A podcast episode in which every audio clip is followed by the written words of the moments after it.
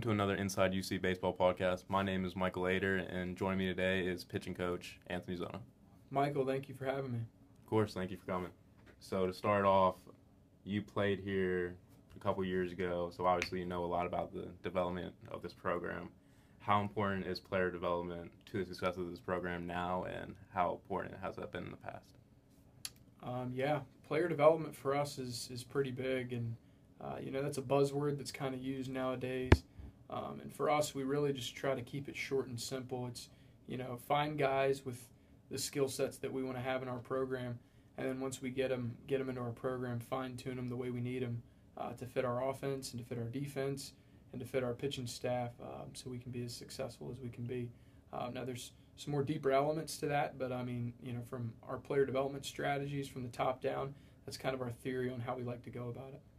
Definitely. So being a um, D2 program, albeit a really good one, how does that? How do you convince some players that say they're on the line of where they want to go D2 or D1? How do you convince them that D1 isn't always the best option and that a really D good D2 program like this could suit them better? Sure. Yeah, I think uh, I think a lot of the success from getting guys that are fringe Division One, fringe Division Two guys, uh, most of the time they end up on our doorstep.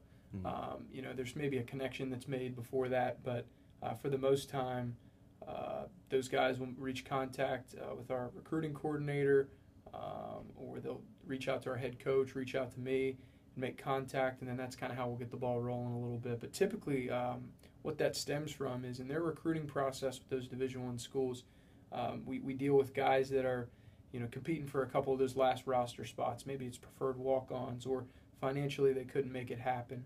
Um, and at our level, they have the opportunity to be an impact guy, so we're able to um, spend a little bit more on guys like that. Um, so that's how we deal with it from an operations standpoint. Um, when it comes to, comes down to evaluating the high caliber talent, um, but getting those guys in our program is huge. Um, there's just a lot of work that goes into it because not everybody, like you were talking about before, uh, wakes up in the morning and dreams of playing Division two baseball. Right?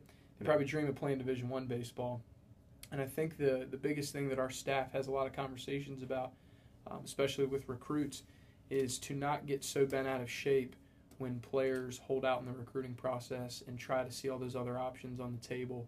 Um, you know, I think it's really important for us to have perspective that, you know, those guys in their minds they're getting one crack at their college recruiting process, mm-hmm. um, and they're going to try to do whatever's best for them. Like they don't owe us anything, right?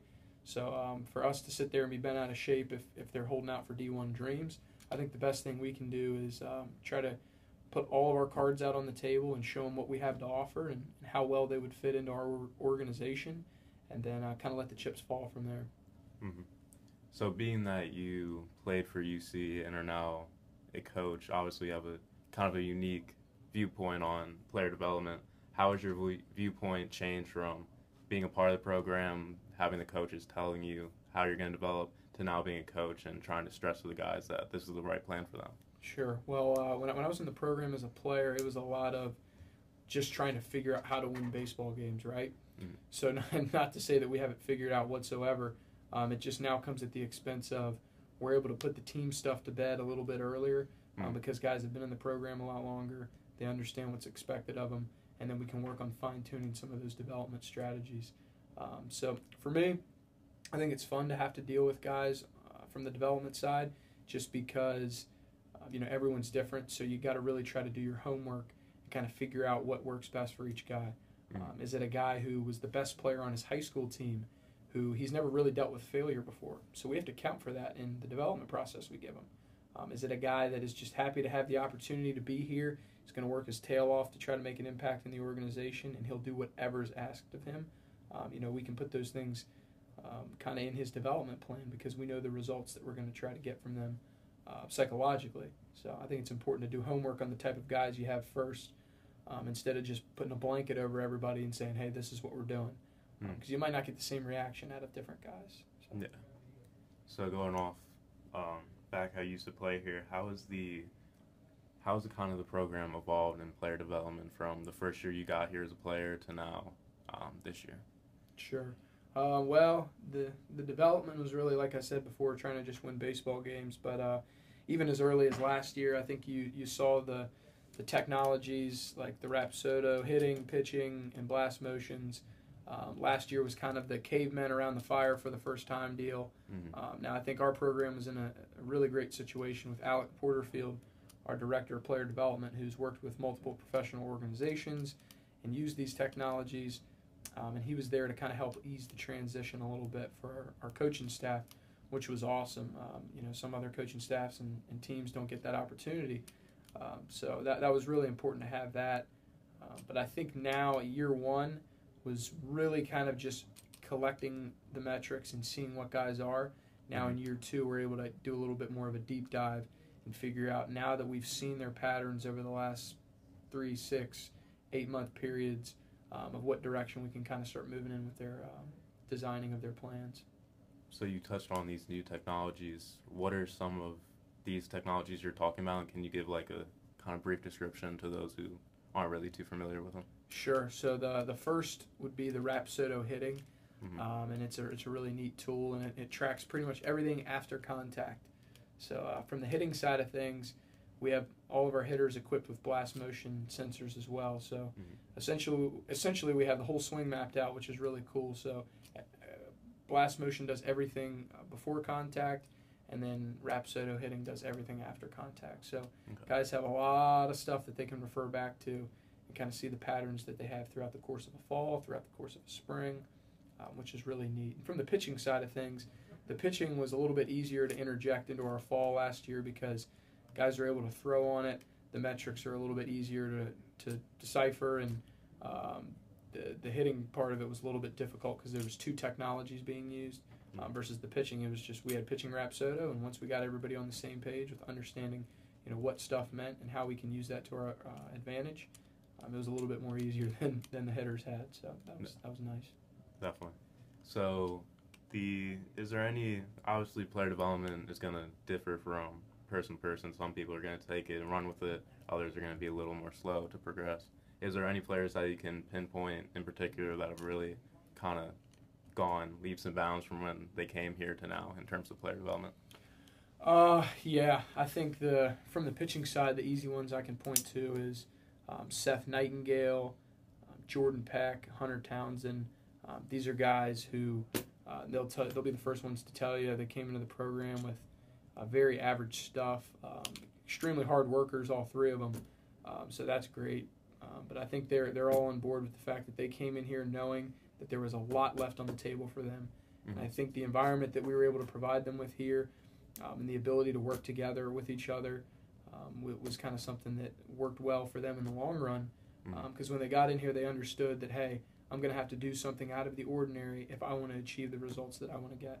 Um, so those are guys that really took the the bull by the horns a little bit in the development process, invested in themselves physically, invested in themselves from the skill side, um, with going to different multiple um, training facilities across the country. Um, so those are guys that really, really took um, the development portion here that we provided uh, to the fullest, and, and I'm excited that those guys are now kind of uh, seeing the success on on the front or on the back end, excuse me. Uh, so that that's really nice for our organization. hmm So with those guys and some of the other guys, obviously player development has to do with more like physical and technique.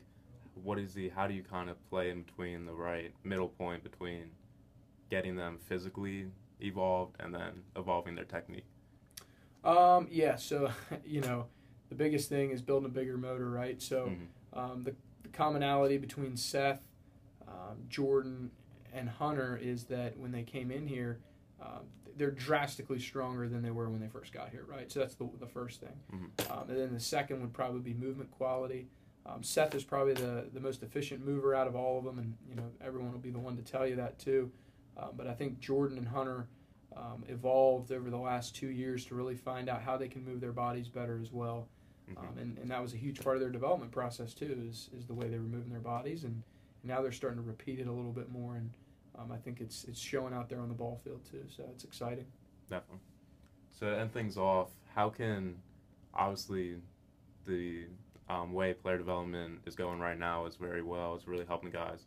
But how do you guys look to progress that into the future, and what are some ways that you can kind of improve upon the program in terms of player development? Yeah, so uh, especially from the coaching aspect, uh, you know, making sure we're expanding on our network um, with college coaches and, and player developers uh, across the world, Mhm. um, and, and trying to gather as much information as we can, um, and, and trying to keep continuously learning uh, these new development philosophies that keep emerging, um, and just stay in tune with them. Right, like we don't have to interject everything in front of our players, um, but just to be able to have an idea and speak the language a little bit on some of the stuff that, that comes out there in the game, I think it's going to be really important for us to figure out what will work best for our organization, right? So, um, our organization might not be ready at this moment in time for an Edgertronic camera uh, to slow things down for our pitchers on video.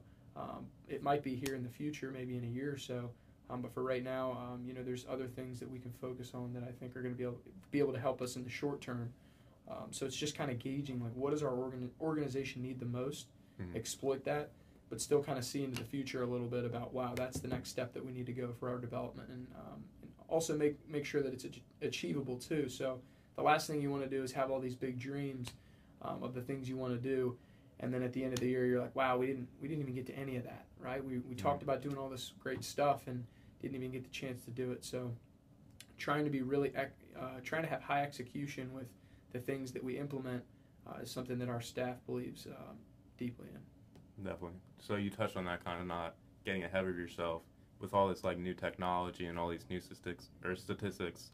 How do you make sure that you don't kind of overcomplicate or over um, complex things and kind of keep it to the end of the day? It's just baseball. How do you kind of play in between those? Sure. Um, well, and that's the way that we we tell our players all the time. Like the world rewards results. Um, Mhm. that was kind of the big mantra of our, our team last year. Um, and you know, jobs are won, and it, they go to the people that produce, right? So I think that's something that you have to just understand. Mhm. Um, but at, the same time, you have to realize like there's periods of growth throughout the year, um, and there's times that you can set your sights on uh, phases of development and things that you need to work on to help create those results that help create our team win baseball games, Mhm. right? So it's there's a lot of layers to the cake. Um, you just got to try to figure out what's the right time to do those kind of things. Um, and unfortunately, with baseball in college, you know, we play during the spring, we play during the fall a little bit. But you got the summer and winter to really try to dive into some things that you might not be able to do in the phase where you're trying to win a job in the fall, Mhm. or you're trying to compete and, and win baseball games in the spring. So I'm just being really intelligent with what time of year it is, and uh, and the goals that you have for yourself, and how those align with the organization. Um, the one thing that I really like a lot with uh, Robbie Britt, um, since he's gotten here, is he talks about having full alignment, and full alignment from our organization. You know, is everything from the the board to the president, all the way down to you know the, the bottom man on the on the totem pole. So I think that you know having him have that perspective for our staff and how our university should run, it makes it really clear cut with how our organization sh- should run too. So um, from the top down in our organization, guys have to have alignment with what our goal is. Um, so especially if you're a guy that's going to try something different, um, we're certainly open to that. But you got to make sure that it, ultimately will lead up to you um, helping our team win baseball games and, um, and keep improving our student athlete experience as well. Definitely. So before we leave here, is there anything going on with the program that we would like to promote or kind of talk about before end off? Yeah. Um, so October 25th um, is the homecoming weekend uh, for the university. Um, the baseball program, after our president Marty Roth is getting his inauguration ceremony done, um, I think from three o'clock to 5:30, Mhm. um, and then after that we're going to play uh, kind of our fall World Series game from uh, 6:30 to 9 o'clock at night, and we're going to have kind of a, a cookout style uh, theme for the night. So there'll be food there, um, drinks for everybody, and um, it's just going to be a good welcoming back for those that are coming, that are alumni, those that are big supporters of the program. Uh, so if you're out there in the Charleston area or you're out there um, in the world somewhere and you have the availability to come come to that event on that Friday night, um, there'll be a football game the next day as well. But we really wanted to kind of kick it off um, with having that baseball game on Friday night on October 25th, um, just as a gathering for everybody coming back on campus for the weekend. So um, we'd love to get as many people out there as we can. Uh, so if, if you need more information, follow us on social media. Um, we'll be posting stuff about that here um, as we get closer to the event. But uh, we're really excited to, have a lot of our alumni back um, and, and just get everybody back together before uh, the winter comes. It starts Mhm. getting cold out, right? Definitely. So, yeah. Well, thank you, Zona, for joining me. I really appreciate it. Um, we'd also like to thank everybody listening. We appreciate all your support, and we hope to see you next time on the next Inside UC Baseball podcast. Thank